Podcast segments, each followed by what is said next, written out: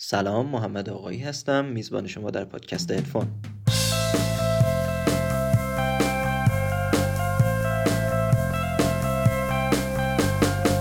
هدفون پادکستیه که من توش خلاصه کتابی که خوندم و خوشم اومد و به نظرم می‌تونه برای شما هم مفید باشه براتون تعریف می‌کنم. هدفم اینه که از این سیل کتابایی که تو بازار هست بهترینا رو براتون دستچین کنم که برید و اصل کتاب رو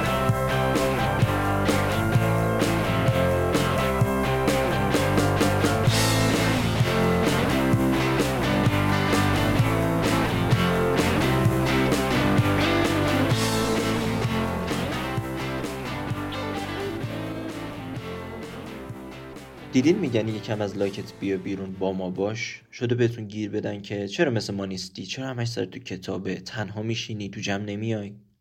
تو این اپیزود میریم سراغ یه کتابی که می‌تونه باورامون رو زیر و رو کنه.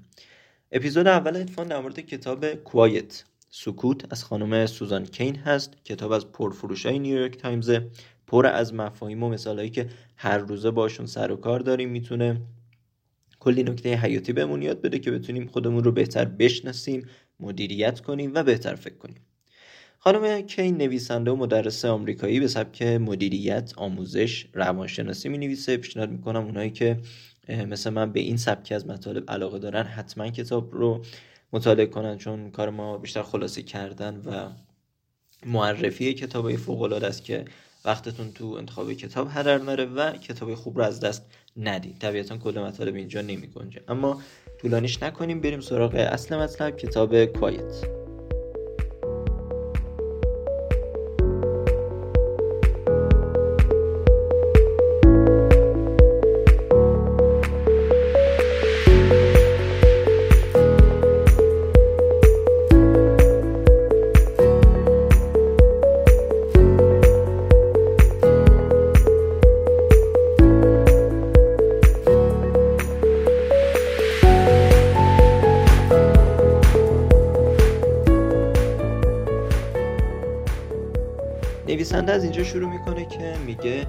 از نسلی که همه توش ونگوگ باشن نسل موفقی بیرون در نمیاد. چرا؟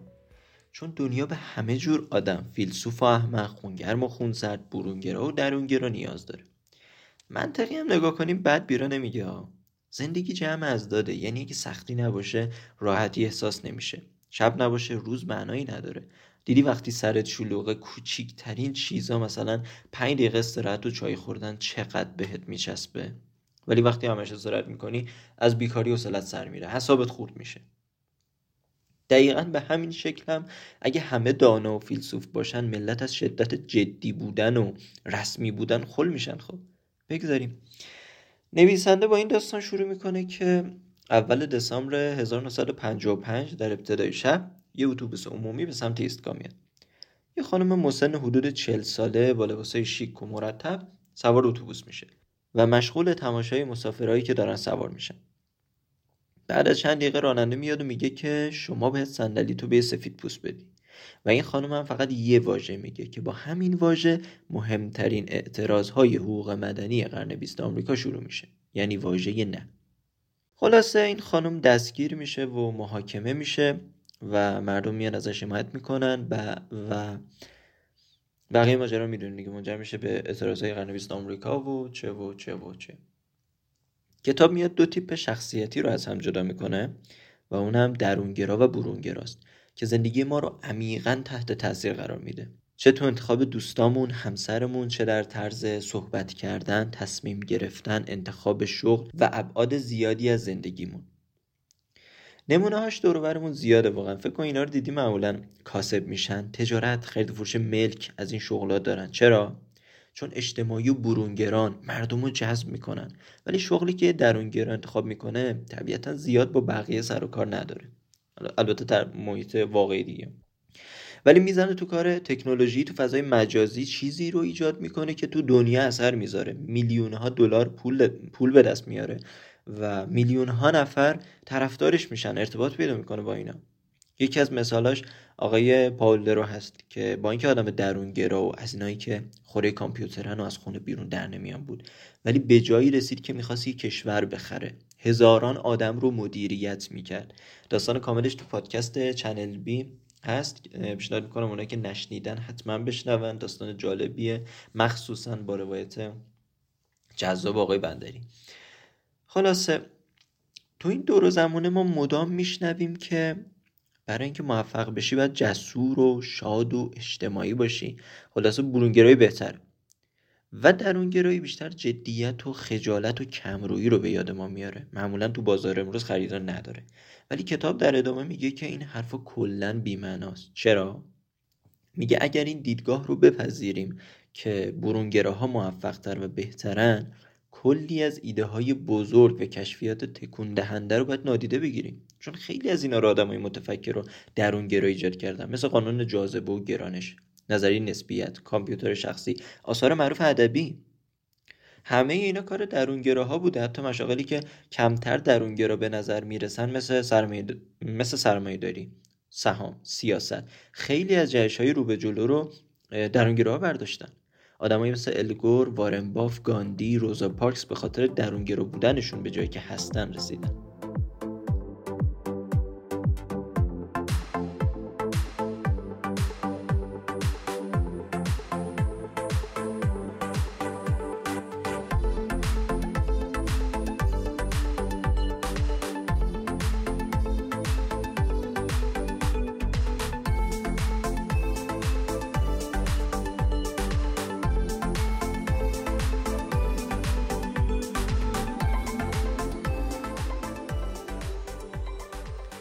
کتاب میگه مهمترین نهادهای زندگی معاصر ما برای کسانی ساخته شده که در پروژه های گروهی موفق دارن و خیلی تحرکشون بالاست.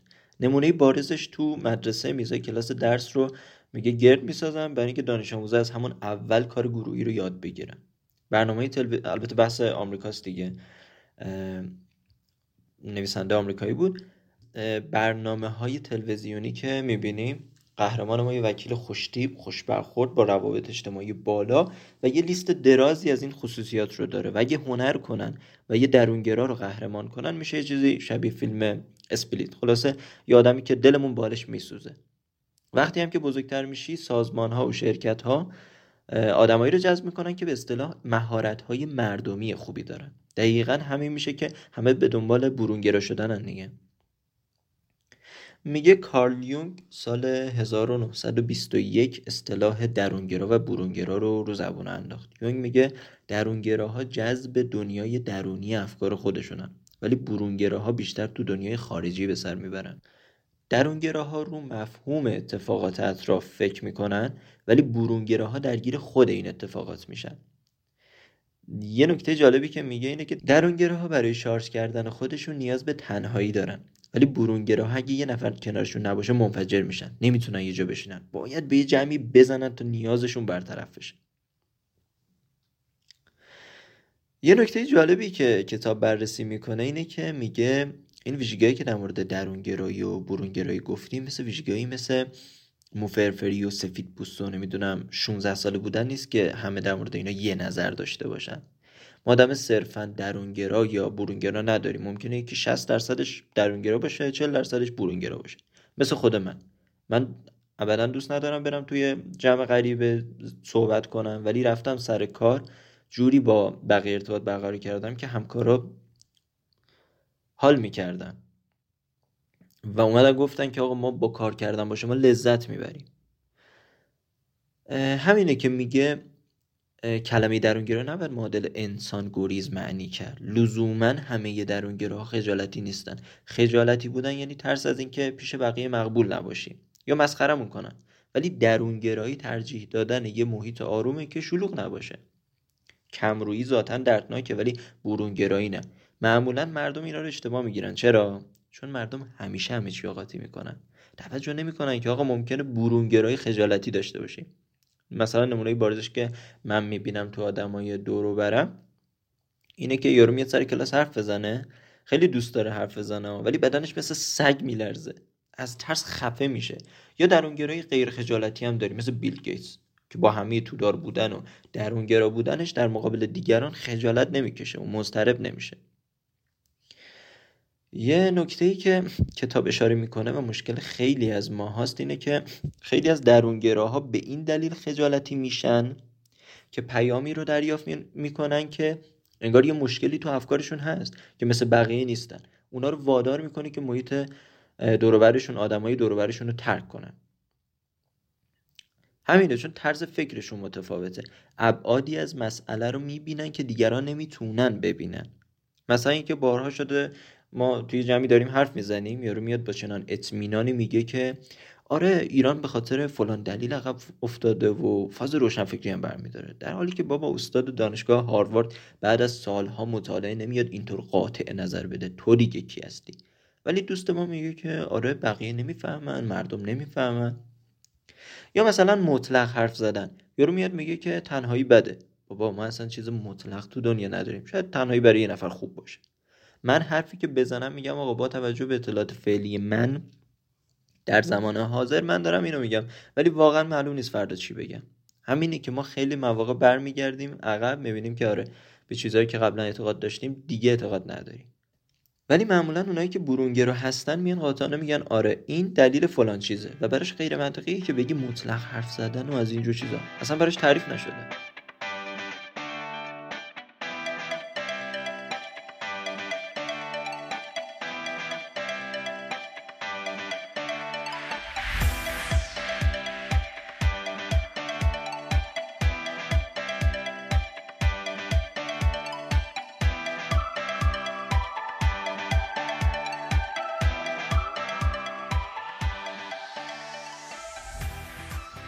بحث بعدی که کتاب صحبت می‌کنه عقده حقارته که میگه سال 1920 به وسیله روانشناسی به نام آقای آلفرد آدلر برای توجیه احساس بیکفایتی و نتایج مخرب اون به وجود اومد.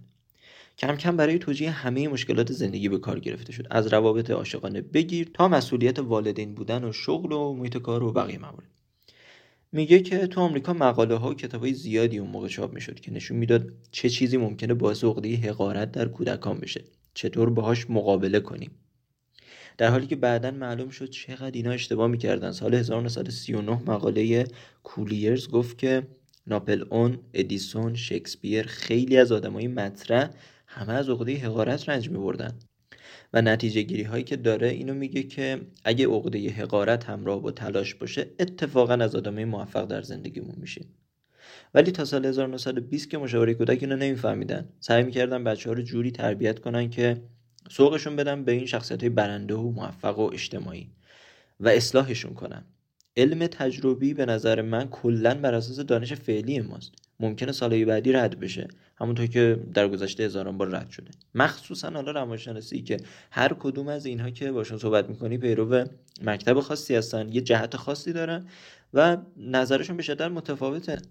یه نکته دیگه که روانشناسی علم دو دو تا چهار تا نیست که کاملا پژوهش و نتیجه منطبق باشن. خیلی از مواقع گرفتار یه سری اشتباهات فکری میشن. مثلا یارو به چیزی باور داره می‌خواد آزمایش انجام بده که عقایدش رو تایید کنه بایاس تایید داره. و دیگه معلوم نیست چه نتیجه بهمون بده دیگه. یا هزاران مسئله دیگه که باعث میشه نظر روانشناسا لحظه ای تغییر کنه. و همین که نباید قطعی به حرفشون اعتماد کرد. اگه کلا مبنای زندگیمون رو بر این اساس بریزیم ممکنه نتیجه فاجعه باری برام داشته باشه. یعنی کلا آینده بچه‌مون رو نابود می‌کنیم. نمی‌ذاریم بره استعدادش رو تو موسیقی دنبال کنه. عوضش میگیم که آره برو مهندسی برو پزشکی. نمی‌دونم روانشناسی به این نتیجه رسیده که محدودیت وجود نداره. یعنی این علاقه ها ساختگی پس تو می‌تونی بری پزشکی. نابودش می‌کنیم یارو رو. و یه ده بیکار به جامعهمون اضافه می‌کنیم. قسمت بعدی که کتاب بررسی می‌کنه افسانه رهبر جذابه. نویسنده یه داستان از خودش میگه که میگه یه بار تصمیم گرفتم به یکی از این همایش های آنتونی رابینز برم. آنتونی رابینز رو می‌تونید سرچ کنید ببینید که از این آدمایی که کتاب موفقیت می نویسه و نمی‌دونم همش می‌ذاره و از اینجور بحثا. میگه که یه بار خواستم به این همایش آنتونی رابینز برم. نه برای اینکه مثل خیلی از آدما برای اجتماعی شدن و بیرون اومدن از لاک و فن بیان و فلان و غیره. بلکه برای اینکه بفهمم این ایدئال برونگرایی که بحثشون می‌کنن چیه؟ چی میگن؟ حرفشون چیه؟ رفتم مرکز ثبت نامشون رسیدم منشی با کلی هیجان پرسید که چی الان خوشحالی؟ هیجان زده ای که من با یه سرتکون دادن نصف و نیمه گفتم آره بابا تو راست میگی. فرمو پر کردم و یه کارت بهم داد با بند بنفش انداختم گردنم. روش نوشته بود که قدرت درون رو رها کن به ورودی سمینار تونی رابینز خوش آمدید. به نظرم این تونی رابینز از برونگراترین افراد کره زمین بود. نه تنها برونگرا بلکه سلطان. سلطان کمک به خود و از این کتاب خودیاری و از اینجا حرفی که داره. آره کلینتون رئیس جمهور و نلسون ماندلا اینهایی بودن که به من مراجعه کردن. خلاصه میگه رفتیم تو جایگاه نشستیم و یه سری شروع به رقصیدن کردن با کلی های هوی و سر و صدا تا اینکه بالاخره یه نوری از اون انتها شد و فرشته نجات ما آقای تونی رابینز وارد معرکه شد. یا آقای قد بلند خوشیکل از این سوپرستاری سینما با موهای قهوه‌ای لبخند جذاب و دندونایی که برقش داشت کورمو می‌کرد. میشنه میشینه و چند تا از این نکته موفقیت میگه. مردم از شدت درندگی فریاد می‌زدن. بعد به قدری با همدلی و خوش صحبتی از قدرت ذهن و اینها تعریف می‌کنه و میگه با قدرت ذهنیتون می‌تونید از روز زغال رد بشید و از این جادو جنبل بازی دیگه. میگه در کمال تعجب ملت داوطلب می‌شدن می‌رفتن واقعا. ولی من برگشتم منطقه نگاه کردم دیدم که خب گذشتن از روی زغال پای قوی و بدن ورزیده می‌خواد تا قدرت ذهن. همه این هیجان ها و جوسازی ها همراه با تبلیغات و فروش محصولات آقای رابینز که بیا و ببین مردم مثل چی پول می‌دادن. در عین حال رابینز به عنوان یک رهبر بزرگ دیده میشه که سعی در تقسیم نعمتهای الهی داره نه اینکه بخواد محصولش رو بفروشه نه. نویسنده میگه که آمریکایی سالانه حدود 11 میلیارد دلارشون رو میریزن تو جیب آدمایی که می‌خوان موفقیت رو بهشون نشون بدن. اونایی که می‌خوان با هفت قاعده اصلی و دوتا فرعی و یکی طلایی زندگیمون رو زیرو رو کنن. اما یا همیشه می‌تونیم رهبری و برونگرایی رو با هم برابر بدونیم؟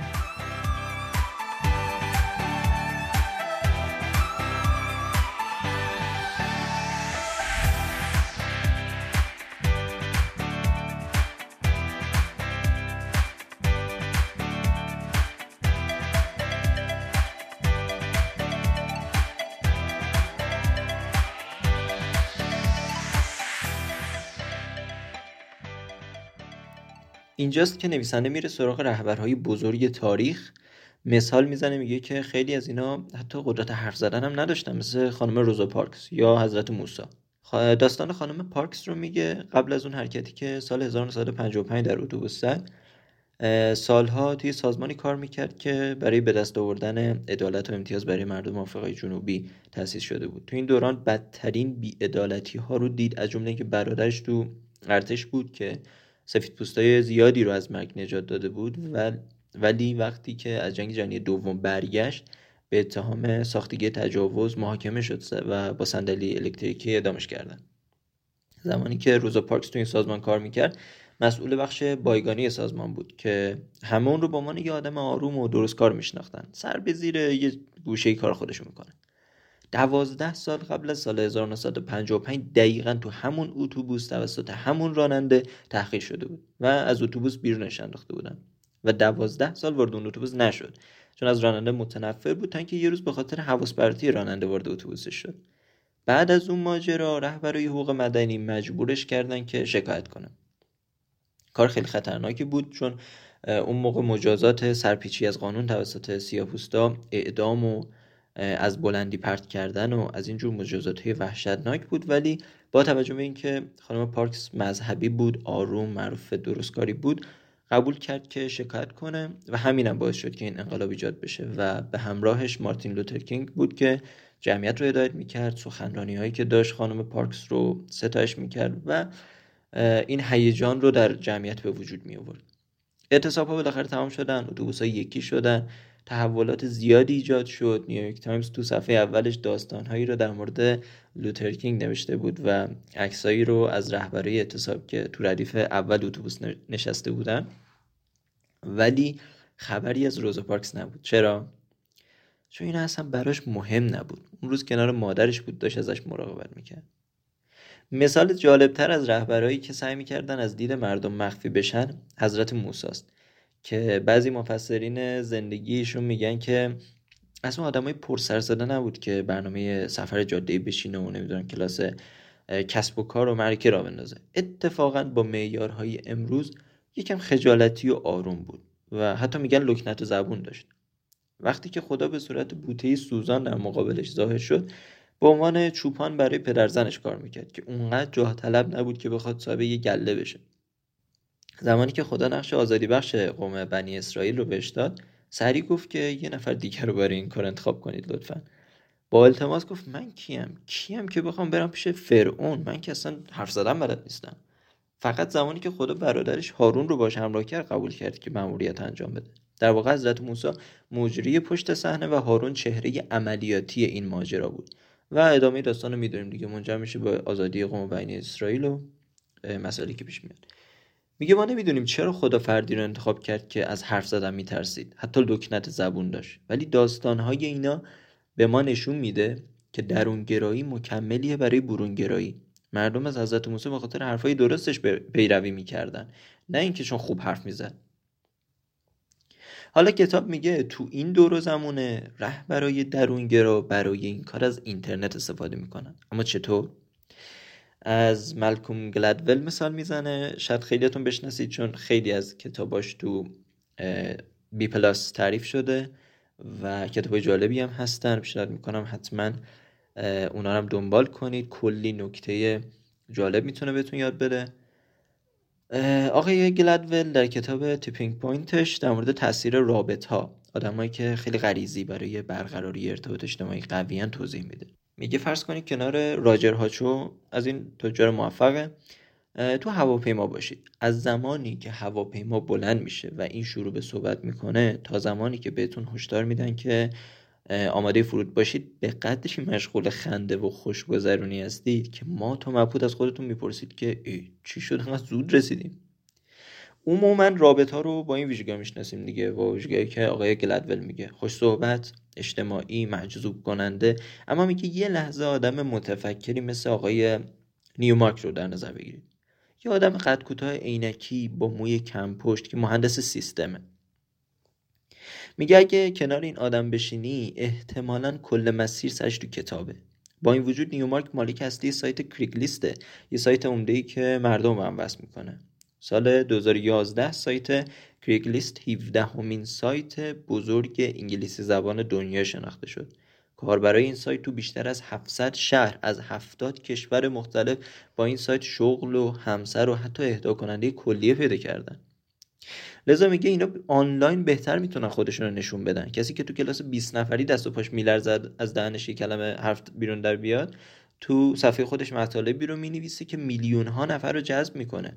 یا با میلیون ها نفر ارتباط می‌گیره اینجوری. مثلا همین پادکست ابزاریه که به نظر من خوراک اینجور آدم هست. کسی که زیاد خوشش نمیاد با هر کسی صحبت کنه چرت و بگه وقتش در بره. میاد کتاب خوندن رو با هزار نفر شریک میشه.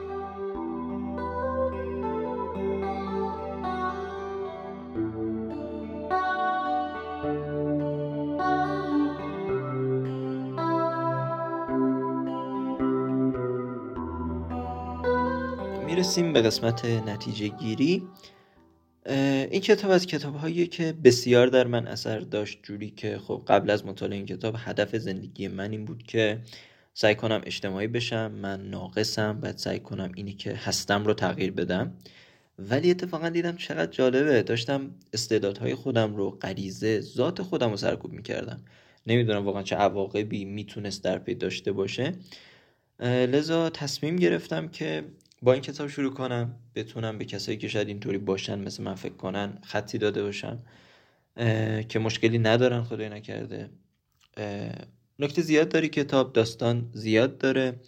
من برداشتی که خودم داشتم رو سعی کردم ارائه بدم به صورت خلاصه ولی پیشنهاد می‌کنم هم اونایی که درونگرا هستن بخونن تا به قدرت های خودشون پی ببرن بفهمن که ناقص و خدایی نکرده احمق نیستن و همونایی که خیلی بالا پایین میپرن بخونن که در برخورد با آدمای درونگرا یه خورده درکشون کنن.